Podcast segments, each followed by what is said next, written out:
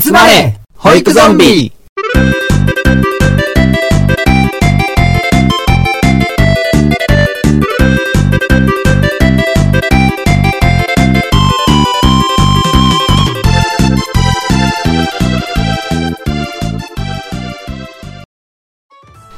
はい、始まりました。集まれ保育ゾンビ。パーソナリティのサスケです。よろしくお願いします。絆です。よろしくお願いします。子供村です。よろしくお願いします。はい、ありがとうございます。えー、寒くなってきましたね。そうだね。昼間まだ暖かいからね、もう混乱するわ。ああ、うん、あるある。でもな、なんかあれじゃない？昼間あったかいのは日差しの下だけでさ、ちょっとこう建物の影とか入るとめちゃ寒くない？そうなのよね。確かに。うんうん。今年はあんまり外に出ないから、そこまでなんか色黒が進行しなかったみたいなこと言ってる子供村さん。うん今年の焼け具合はどうでしょうか、今年は過去一白いんじゃないかと。もうむしろ白いんじゃないかと思ってます。むしろ白いんじゃないか。この間の話の伏線回収だよ。ね、子供村は白いです、皆さん。あの、ご承知おきください。実は白かったんでよろす。しくお願いします。黒くないんです。ね、あの、冬っていうことでね、ちょっと冬にやる保育園の行事といえば、みたいな感じでちょっとお聞きしたいんですが。はい、絆さんどうでしょう？冬ですか？年末お楽しみ会とかですね。あー、年末のお楽しみ会。まあクリスマスですね。あクラスクリスマスね。なんで行事、行事が何ですか？今回は。そうなんですよ。そのね、冬にやる行事とはって言ったけどさ、なかなかなか出てこなくてごめんね。サスケさんは何が一番の行事ですか？やっぱりクリスマスじゃないの？冬。って言ったら。冬ね。うねちの園ではこの季節にこれやってますみたいな、ねそう、あると思うんだけど、うんうん。きっとその、お遊戯会、運動会、あと夏祭り、ハロウィンとかね。まあそういう季節行事っていうのは、うんうんまあ、保育園とかは、あって当たり前というか、あって当たり前のように感じているんだけどもね。でもですよ、はい。あの、もし、うん。こんな季節行事がですよ、すべてなくなってしまったら、うんうん。二人はどう思いますでしょうか？ああ、そうだな何もせんみたいな。そういう季節の行事は。うんうんうんうんあの、負担があるから、みたいなこともしね、もし言われて。もう何もしないよ、みたいになっちゃったら。これね、実はですね、うんうんあの、実際あったんですよ。うんすべての行事を行わなくなってしまった縁が。おおどこに？今回ね、番組に届いたお便りがうんうんうんこちらです。はい。えー娘の通っている保育園が方針転換なのか、行事をすべて行わないようになりましたう。んうん。理由を聞くと子供の主体性に任せるとのことうんうん。主体性と聞こえはいいが例えば遠足を知らない園児が主体性を持って遠足に行きたいと言うはずもなく上の子が言っていた時代に比べると園全体園児が元気なく感じます。保護者としてどう行動すればいいでしょうか。転園の手続きも進めてはいますがそれもうまく転園できるかは未定です。ということではちょっと待てよと。こんなお便りがちょっと届きまして、で、これね、あの、順番というかね、あの、届いた順番的には基本的には消化するようにはしてるんですけど、ちょっとあの、この方は、あの、転園の準備を進めていますということもあり、あの、僕らの番組がどういう形でお力添えというかね、できるかってことを考えたときに、まずはその、早めに出そうということで、あの、そうですね。緊急収録の形で今回、はい、撮らせていただいてます。もうね、申し込みの時期はすでに始まっておりますのでね、大体ね。そうそうそうそう。うんなのでね、あんまりこうお待たせして1ヶ月後、2ヶ月後とかになっちゃうと、ちょっと、うんああ、遅かったな、みたいになるのもあれなので、うんちょっと今回はね、こちらのエピソードを挟んでいきたいと思います。あの、投稿いただいた恥ずかしがり屋のゾンビさん、ありがとうございます。はい。はい。ということでね、えーお話ししていきましょう。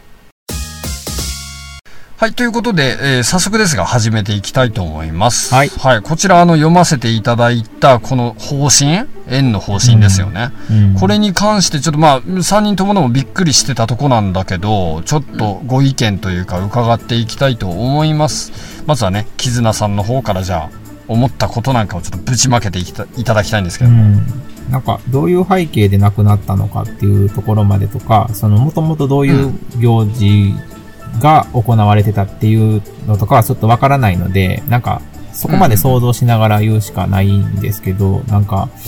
具体的な説明もなく、行事を終えていかはったんだろうな、っていうのが、なんか、感じますね。なんかやっぱり、主体性っていうのを最近言われてるから、急にやめますってなんか感じがして、すごいその保護者さん、保護者としても戸惑いがあるんだろうなっていうのがすごい滲み出てきて、なんか、やっぱり何かこう、目的、目的を持って、それが多分大人主体の目的だとしても、多分イベントとして何かこう、一斉に何かをするっていう形ではあるんだけど、うん、その子供が一定楽しめる状況をこう大人が作り出すっていうのがまあ行事という風に捉えるなら、それは子供たちはそ、そこで楽しい経験をするし、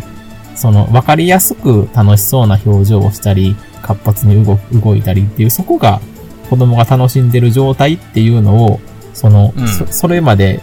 ずっと見せてきたのだから、そりゃ保護者さんだって子供たちが楽しんでるっていうのはこういう状況だっていうのを多分認識してると思うし、それが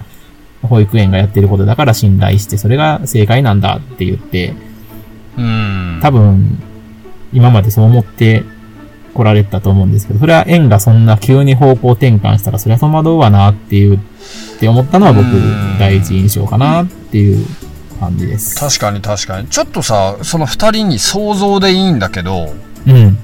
完全にね、これはこういう情報しか我らに届いてないからさ。だから、俺らあえてこれは想像していきたいんだけどさ、うんうん、その、保育園に勤めているものとして、うんうん、子供たちの主体性に任せようっていう結論になるっていう意味で、その保育園の行事を何かを減らそうじゃなくてさ一律みんなやめちゃおうってなるのってどういう原因が考えられる？どんな理由でそれに至ったかっていうかさ、うんうん、こうなっちまったその原因っていうかなんかこう想像できるみたいなとこってある？例えばさ、その、うん、あ、これやっぱりこん、あの、子供らさん言ってたじゃん。イベントぎっしぎしでもう、疲れるわ、こんなん、みたいな。もう、ただ、ただひた、ひたすらしんどい、みたいな。うんうん、で、やめちゃったんじゃねみたいな。なんかそういう印象とかでもいいんだけど、なんかそういうのってある？いや、そう、イベントぎしぎしにするとこって、そうそうやめないと思うけど。あ、逆にね。うん、あ、そっか。それがアピールポイントだからね。そう。確かに。ああ、や、そっかそっか。なんか、俺はね、うん、子供さんが前言ってた、あの、季節の行事がすごくこう、多くて、うんうん。もうしんどかったみたいな。月に2個も3個もその全体でやることプラスクラスでやることもあるから、うん、なんかもう追っつかなくて、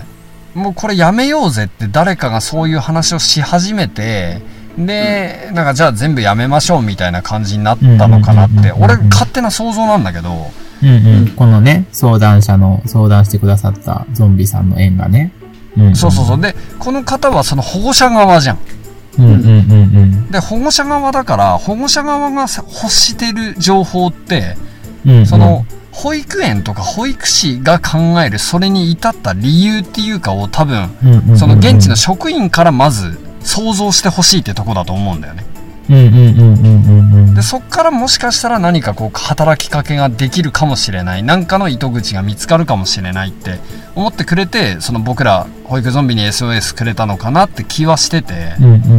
ここはそのあえてここまでの情報の中でその勤めてる僕らが何らかのそのヒントじゃないけど想像できうることっていうのをちょっと出してみるっていうのも一つの手なのかなと思ってちょっと聞いてみたんだけど。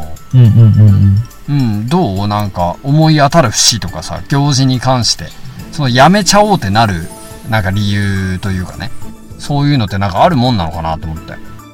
僕のとこなんて結局全然やめなかったから、うん。まあ一時期ちょっと減ったんだけど、うんうん。これでも相当多かったし、それを減らしてどうすんだっていう。あどうすんだって感じなんだ。コドさん的にはじゃあそういう周りも一緒にこうすげえ疲れてるっていう状況からいやもう減らしちゃおうぜみたいな運動って起こってもおかしくなかったの？いやそうそのそうそう起こんないんじゃない？そのその本部の人とかうんとの距離がある程度近い小規模な法人とかだったらまあまあ分かんなくもないけど、うんうん。規模がある程度いってたりしたらそうそうないでしょって思っちゃうああ、そっか。その保育園内で、ちょっとこう、クーデターが起こったぐらいでは止まらないみたいな。うんうんああ、そうなんだれだねね。。トうんットップが、トップがもうはっきりと方向転換したんだろうね、きっと。この、あーこの感じだとね職員がそれぞれ負担を感じて、不満を感じて、うん上司に訴えたというよりは、もう完全に上司がもう、はい、やめますって、やめます一声でやめたんじゃないかな。ああ、この感じからね。ああ、絆さん的にはそう感じたわけか。もう多分、その、す、すごい素直に、うん。その、保育指針とか教育要領のうん。うん。変わってきた流れとか、うん。うん。あの、他の園がこう主体的なのになってきた。で、その移行期間っていうかその保護者の理解、保護者をにこう、主体性の良さを理解、ちょっとずつ理解してもらいながら数年かけてっていうのをすっ飛ばして、急に変えるぞって言ったんじゃない？うん。なるほどね。先生側が。そうか。なんかさ、俺の勝手な主観なんだけど、この相談者の方、相談者の方っておかしいか、そのうん恥ずかしがり屋のゾンビさんが言ってるように、主体性と言ったら聞こえはいいが、例えば遠足を知らない園児が主体性を持って遠足に行きたいと言うはずもない。もうこれはマジでその通りじゃん。そこは、そこは本当にそうかもしれん。その、この、は恥ずかしがり屋のゾンビさんが、その言うには、子供たちの主体性のためにやめましたって言ってんじゃん。うんうんうんでもその、子供たちの主体性を伸ばすために、その子供たちの主体性に任せるためにっていうのが、うん。うんうんうんうん。うん、そのために全ての行事をやめましたってなるって、子供たちの主体性のの何を期待したんだろうなっていうか、その、何を狙いとして、うん、その行事をやめるに至ったかっていうのが、俺ちょっとピンとこなくて正直。うんうんうんうん。あ、それ縁側にってこと？縁側の判断にちょっと疑問があるってそ、いうやめた、うんうんやめることによって子供たちの主体性の何を伸ばしたかったかっつうのもちょっと見えてこないし、そうだね。そこじゃない。でも、見えてこないから不安になるよね。うん、そう。で、最終的にほら、その保護者として見た感じ、ちょっと園全体もそうだし、子供たちもなんか元気なく感じますっていう、その見方。うんうんうん。うん、その一人の親である、その、恥ずかしがり屋のゾンビさんが感じた違和感なんだろうし、うんうんうんうん、俺は、その前放送でもお話ししたけど、行事はあっていい派っていうか、うん。あるべき派みたいなね。で、今のところ思ってはいるんだけど、うんうん。それはその園児として過ごしてきた自分の心にも残ってるし、あの、お祭り会で話したけど3人からいろんな思い出話出てきたじゃん。うんうんうんうん。ああいう話も踏まえて、やっぱりそういう特別な行事って子供の心に何かしら残るし、保護者とかの心とかにも日々の保育っていう以外の部分で残ると思うんだよね。うんうん。うん。で、保育園ってその家庭支援の施設で、子供のため100%じゃなくて、家庭のための施設でもあるわけだから、うんうんうんうん。子供に100%をフォーカスしてればいいって話じゃなくて、やっぱりその親御さんを含めた子供がいる家庭に対して何ができるかっていう風な施設だと思ってるから、うんうんうんうん。そういう意味ではね、その保護者が満足したとかっていうのも大事な要素だとは思ってて。うんうんうんうん。うん、だからその中でやっぱりこう、クリスマス会やりました。あの、運動会やって普段では見れない姿が見れましたって、めっちゃ大事なんじゃないのと思うんだけど、うんからそれをこう、一律やめましたってなったら、じゃあやっぱりその日々の保育っていう部分から何かを、その育ちを期待するって感じにはなるんだろうけど、うん。それは、なんつうんだろうな、特別な行事を経験できないことと、釣り合うのかなってやっぱ思っちゃうんだうんよね。うんうんうん。うん。重みというかね。その一日はやっぱ特別な一日になるだろうからさ。うんうん。なんか完全に縁の説明不足、発信不足なんかなって思うんだよな。ああ、うんうんうん。なんか、僕、僕のあの、直感、直感っていうか、第一印象の、で感じたことって、うん、えっ、と、この、なんか、子供が元気ないように感じますっていうところに、僕はちょっと、なんか、印象的だったんだけど、なんか、はいはいはい。うん、もちろん、もちろんそりゃ、行事で楽しむ子供の姿はなくなったけど、うん、なんか、楽しそうに見えないんだけど、黙々とやりたいことをやり通してる子供って、結構淡々としてて、そうだね。楽しそうに見えないことってあるんだけど、それは、ちゃんと保育者が、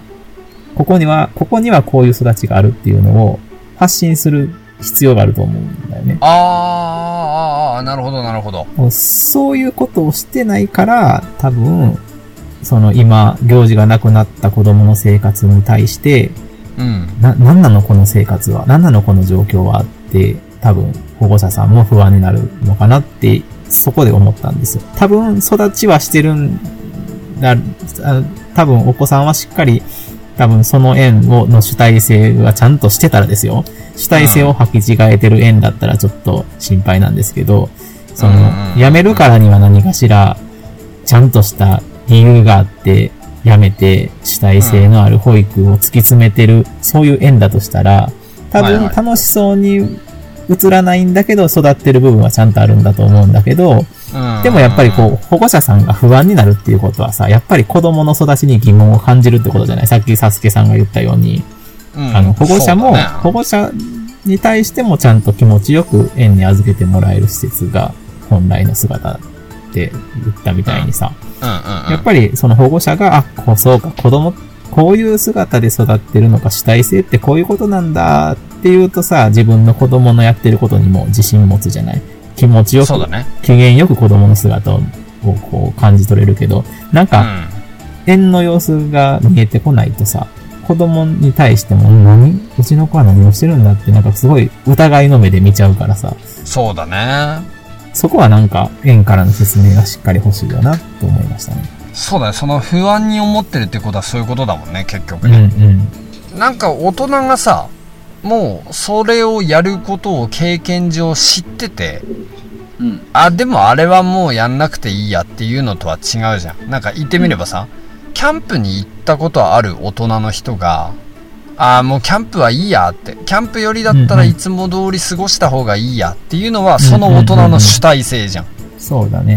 自分で選んでるからね。うんうんうんうん。でもその、この恥ずかしがり屋のゾンビさんが言ってるように、遠足に行ったことがない子供に、遠足がいいそれともお部屋で過ごしたいって言っても分かんねえわけで。なんかその姿に主体性っていう言葉を当てはめるのってなんかちょっと大人が歪めてる印象はどうしても持っちゃうんだよね。でなんかこの主体性って俺のね印象なんだけどあの大人たちが考えてる日々のプログラムその特別行事も含めたプログラムをさせるってことじゃなくてただただ保育園に来た子どもたちが自分のやりたいことをその自発的に選んでやれるその縁にしたいから大人が何かこう決めるのをやめました。っていう意味の主体性っていうことなのかなっていうのも一瞬感じはしたんだけどいずれにせよ俺らがそれを想像しなきゃいけないっていう状況がもうそもそも説明不足なんだろうね。そうだね。なんか多分さ、もしかしたらだよ、遠足に行くつもりがあるのかもしれないじゃん。園の先生としても。ただその、この、毎年この時期に行ってる遠足をやめて、何か子供が遊びの中で見つけた素材に対して園にはないから取りに行こっかってでか、それやったら遠足はしましょうって思ってるかもしれないけど、でも全然保護者には伝わってないじゃない。そうだね。だからそういうことなんだろうなと思いながら。いやー、そうだね。発信不足だな、これに関しては。完全にそう思うし。うん、じゃあ、このお便りのね、後半に書いてある、その保護者としてどう行動すればよいでしょうか？ここに関してなんだけど、どうでしょう、この辺に関しては。保護者としてどう行動すればいいでしょう？まあ、園の方針自体にそんなに影響を与え個人保護者個人で与えるっていうのはやっぱ難しいからだったら、自分保護者としてこの子供たちにこういう経験をしてもらいたいっていう思いがあるならそれを得やすい保育園に転園するっていうの。がやっぱこのうん小田さん的にはねそういう、うん。うんうんあなるほどなるほど。そっかそっか。絆さんはどう？うん、そうだね。なんか、なんだろうな。今だ、その、どういう、どのような地域に住んでらっしゃるか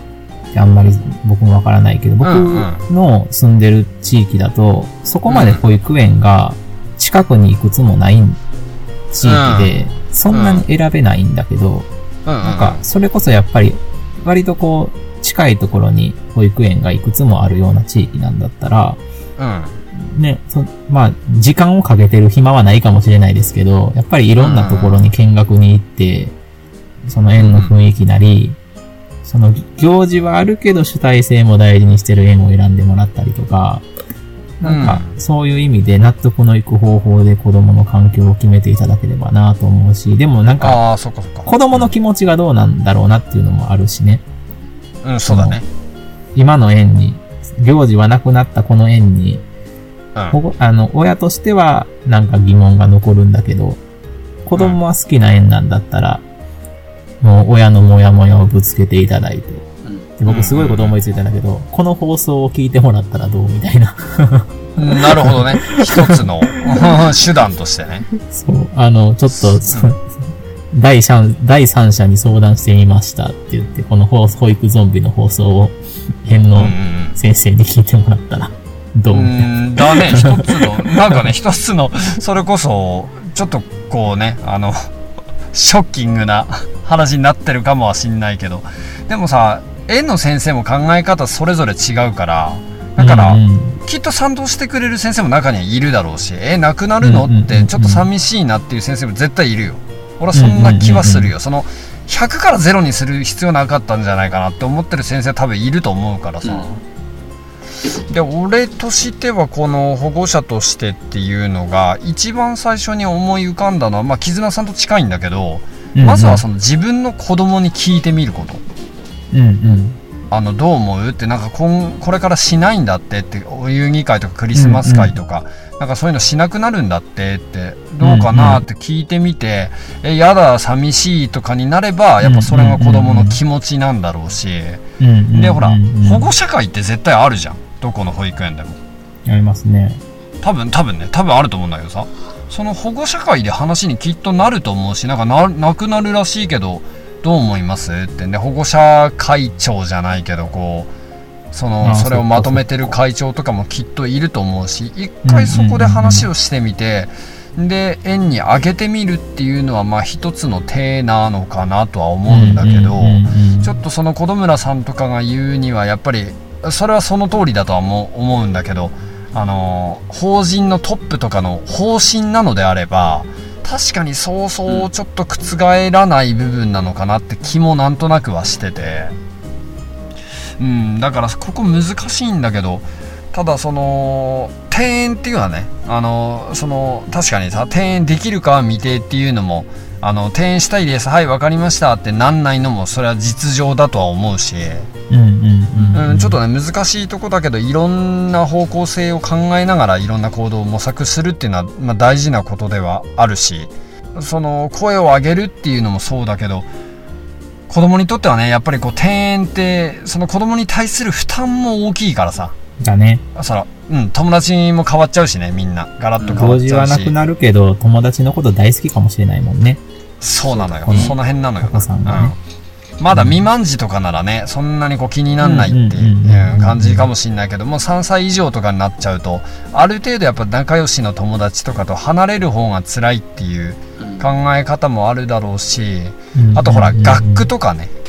同じ学区の子とかがその多い保育園とかだったりするとやっぱりそのがあの小学校に上がった時とかにさあのうん保育園から一緒だったって子供が何人もやっぱ友達として一緒に上がれるからその辺のその学童期への移行っていうのはやっぱりねいいスタート切れるだろうとも思うからうんうん。総合判断っていうのがやっぱりすごい重要になってくるとは思うんだけど多分そのねこの恥ずかしがり屋のゾンビさん親としての不安っていう部分と、まあ、僕らその職員としての目線っていうのはいい意味でこういう放送の中でねクロスする部分があると思うから、ちょっとねぜひいい答えを見つけてほしいなとは思っております。ね、はいはい。ということで、今回は保護者の方からの切実なお便りに関して、えー、お話しさせていただきました。ちょっと、あの、ここまで話して、ちょっと気づいたんだけど、うん、実はあれだね、その職員以外の保護者目線でのお話って、今回初めてだね。うん、そうだね、うん、本当に。なんかそういう意味で言えばあれだな。なんかこう保育園を取り巻く環境に関して、また一歩新しい扉を開いちゃった感あるな。そうだよね。そう。こう、さりげなく、うん、今回はね、なんか開きますというよりはちょっとなんかこう。ね。こじってね、こじって開けたよね、なんか。こじこじって開け,、開けた感じだよね。うん、うん。うん。ね。なんかこんな感じでちょっと保育会を取り巻く環境に関してメスを入れる番組じゃないんだけど、ちょっとね、あの、お話できるバラエティ番組であればと思いますので、ね、はい、今回はありがとうございます。じゃあちょっとこの辺でね、また、あの、ご意見伺っていきたいです。今回どうでしたでしょうか？絆さんどうぞ。はい。保護者さんがモヤモヤしてる時間っていうのが、なんか、すごいその状況を作った保育園側にやっぱりもう少し説明してほしいなってやっぱり最後まで僕は思いながらこの収録をしました。うん、だからその、うんうん、本当に一人で悩まずに、あの、この番組に悩みを仕掛けてくださったことはすごくありがたいと思いますし、うんうんうん、あの、この放送をもし何か決める前に、この収録、この公開を聞いていただければ、それが何か、こう、いい方向にこう流れが変わるための材料になればいいなと思いますので、うんうん、また、もしよければ、あの、その後の状況をお伝えくださると嬉しいです。はい。ありがとうございます。子供村さんよろしくお願いします。はい。まあ、えっと、園側、保育士側、運営側に聞けるところを確認できるところは確認して、その上で説明が足らないとか、うん、なんか不誠実な感じがあるならば、うん、そういう傾向の運営方針なんだなっていうふうに思うしかないかな。そでそれを踏まえて次の行動に移った方がいいんじゃないかなと思うね、ちょっとまあちょっと情報が少ないからあんまりはっきりしたことは言えないけど確認できるところは確認してその上でっていう手順は必要かなと思います。ああそうだね。うん。はいありがとうございます。そうだね。俺も同じかな。まあ放送内でお話ししたことがあの大部分を占めるんだけれどもやっぱり一番はこの保護者の方がねその子供のことをとってもよく考えてらっしゃるっていうのはすごく伝わってきました。うん、うんうん、自分がどう思うっていうよりは子供たちが元気ないと思うっていう部分からやっぱこう問題提起っていうかちょっとおかしいなって思ってくれたっていうのはねやっぱり僕らは子供に関わる仕事なのでね。同じ目線でやっぱ子供のことを考えた上でこういうことを取り扱ったり考えていければいいなと思っております。で、まあ、そういう中でね、まあ、例えばだけど本当に例えばだけどねこういうふうに考えてる保育士さんたちもいるみたいだよっていうのであの親御さんたちのコミュニティとかでなんかねあのお話ししてもらえたらもしかしたら何かの手助けになるのかもしれないですし、あの答えはねその保護者さんというか子どもたちとあとその保護者さんたちの手の中にあるっていう部分は僕らの方としては思っているんだけれども目線が違うっていうのはね何か気づきになる部分があるんじゃないかなとも思うので、今回の放送が何らかの形であの手助けになればいいなと思っておりました。うん、うん、あとはね単純にあの保育者とかそういう関係じゃなくて親御さんから聞いていただいたっていうのはあの番組としてねパーソナリティとしてもとても嬉しいことなので本当にありがとうございました。はい。うんうん、ご意見いただいて。あともう一つ、こういうふうにね、あの、切実な、あの、ご相談とか、あの、いただいてるんですけど、ごめんなさい、本当にあの、なんだろう、収録の関係上とか、スケジュールの関係上、ちょっと、まだね、取り扱えてない、あの、ご質問もあるんですね。はい、ただ、これはいいやっていうのは一個もなくて、あの、本当に全部取り扱わせていただきたいとは思ってまして、はい、ちょっとお待ちいただいてるのは申し訳ないんですけれどもね、あの、今回ちょっと緊急性が高そうだということで、あの、先に取り扱わせていただきました。はい、ご了承ください。送ったのになってね、あの、思ってくださってる方、ちょっとお待たせして申し訳ないんだけど、うん、もう少しだけちょっとお待ちいただければ、しっかりあの、放送に載せてお返ししますので、はい、お待ちいただければと思います。お願いします。はい、よろしくお願いします。はい、ということで、じゃあ今回の、えー、エンディングトークの方、キーズナさんからお願いします。はい、今日もお聞きいただいてありがとうございました。番組ではお便りを募集してます。番組の感想やごご意見、パーソナリティの3人に聞いてみたいことや番組でテーマにしてほしいことなどをお寄せください。ツイッターでは、えー、ハッシュタグ、保育ゾンビをつけてつぶやいていただきますようお願いします。もしくは番組リンクやツイッターから飛べる質問箱にお願いいたします。質問箱はね、あの、恥ずかしがり屋の方が、あの、匿名であの、何でも、あの、書き込んでいただけますので、ぜひぜひお願いします。番組公式ツイッターの方にもリプライしていただく形でも、必ず目を通しますので、よろしくお願いします。いただいたお便りは、番組でご紹介させていただきます。先ほどもお伝えしたように、ちょっとね、あの、質問たくさんいただいておりまして、お時間かかる場合もございますが、あの、一つ一つ目を通してますので、あの、はい、気を、首を長くしてお待ちください。よろしくお願いします。はいはい。はい。さて、今回も楽しんでいただけましたでしょうかというよりは、多分、あの、一緒に真剣に悩んでいただいたリスナーさんが多いのではないかなと思います。何か、あの、はい、僕たちの言葉が、あの、誰かの力になれば幸いです。はい。うん、それでは、また次回もよろしくお願いします。はい。明日も、ありのままの自分を愛していきましょう。せーの。またね